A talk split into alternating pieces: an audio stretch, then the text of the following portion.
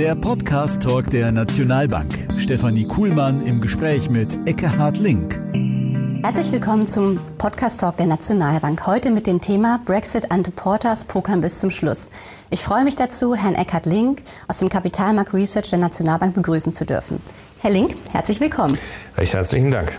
Da ja in den letzten Wochen andere politische Themen die Medien sehr dominiert haben, holen Sie uns doch gerne noch mal kurz ab, Herr Link. Was ist genau der Brexit und warum gibt es überhaupt einen? Der Brexit ist das Ausscheiden Großbritanniens aus der Europäischen Union.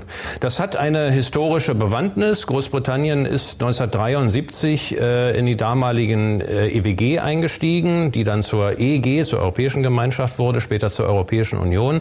Es gab immer in diesen Jahrzehnten Schwierigkeiten, es gab immer Zerwürfnisse. Die berühmte Handtaschengeschichte von Margaret Thatcher neunzehnhundertvierundachtzig, I want my money back, vor dem Parlament.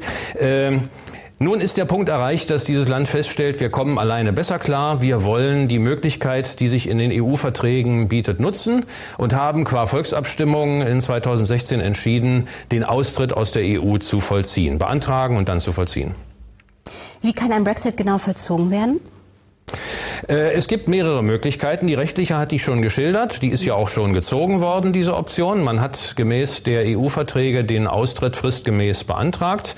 Nun ist allerdings die Frage, in welcher Form vollzieht er sich? Und da gibt es zwei Möglichkeiten. Sie können zum einen einen Ausstieg mit einem Handelsabkommen, mit einem Withdrawal Agreement, wie es ja abgeschlossen wurde, vollziehen. Sie können aber natürlich auch sagen, ja, wir haben es versucht, aber wir kommen nicht zu einer vertraglichen Lösung. Wir steigen auf die harte Tour, der berüchtigte Hard Brexit, aus der E U aus, mit der Folge, dass wir dann von Tag X an, sprich der ersten Januar zweitausendeinundzwanzig nach gegenwärtigem Stand, ganz auf uns alleine gestellt sein werden und das Handelsregime mit der E U und dem Rest der Welt sich nach den Mindestregeln der Welthandelsorganisation vollzieht, der W T O. Mhm.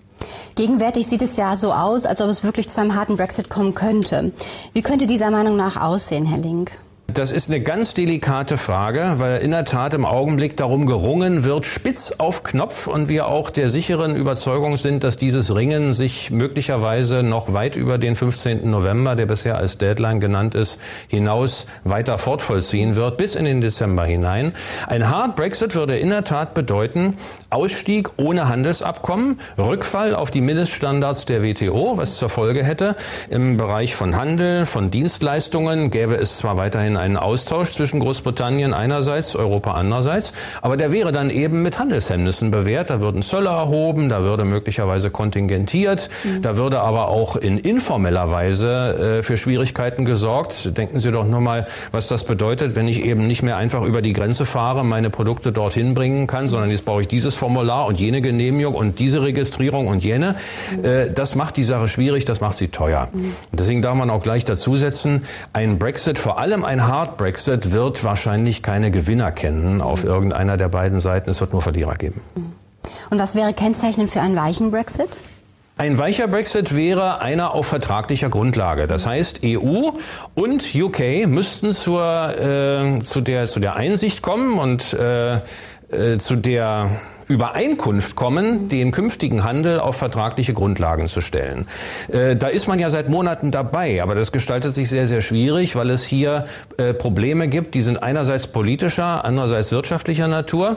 Die politische Natur betrifft äh, das Verhältnis zu Nordirland. Nordirland hat ja eine zweifache Rolle. Es ist einmal Teil von U K, es ist aber andererseits auch Teil von Irland, mindestens von der Landmasse Irlands.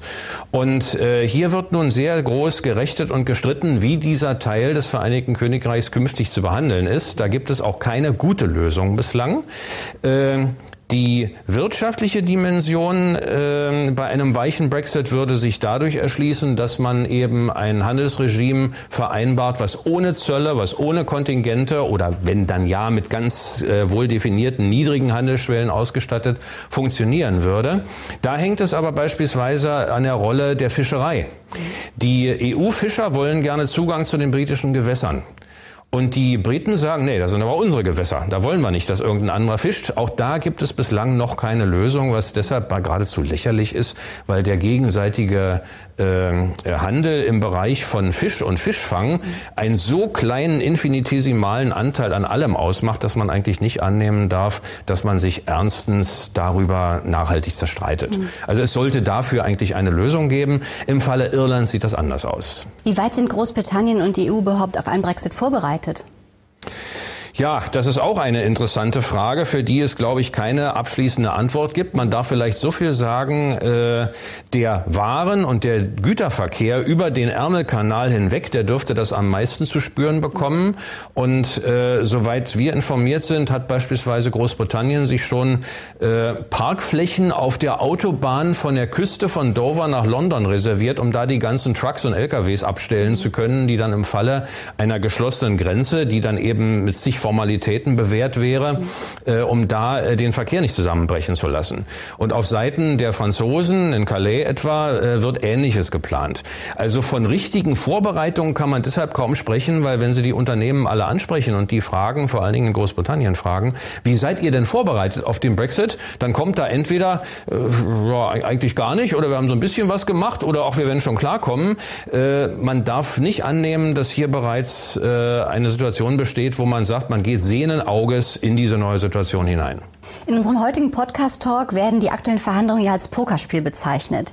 Wer sitzt denn überhaupt alles mit am Tisch und wer hält welche Karten auf der Hand? Zunächst mal vordergründig sitzen zwei Parteien mit am Tisch. Einmal das Vereinigte Königreich, zum anderen die E U. Es soll ja auch ein Handelsvertrag äh, zwischen beiden erwirkt werden. Es gibt aber noch einen dritten Spieler, der da mit am Tisch sitzt, und das ist der neu gewählte U S-Präsident.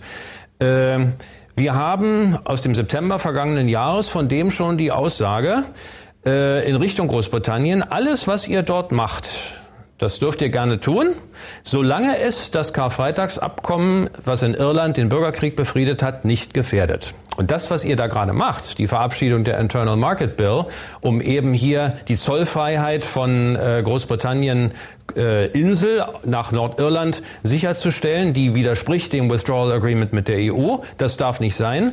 Wenn das passiert, äh, ist die Gefahr einer Landgrenze in Irland wieder gegeben, mit der Folge, der Bürgerkrieg könnte wieder aufleben. Das werden wir nicht zulassen. Und wenn ihr das versucht, gibt es keinen Handelsvertrag mit den U S A. Da andererseits aber etwa vierzig Prozent des britischen Außenhandels mit dem Rest der Welt sich vollziehen und die U S A da einen disproportional großen Anteil haben, kann man sich vorstellen, das wird als Hebel eingesetzt werden, um hier die britische Regierung vom Äußersten abzuhalten. Was heißt all dies möglicherweise für den bevorstehenden Brexit? Das heißt, dass ein harter Brexit höchstwahrscheinlich an Wahrscheinlichkeit verliert.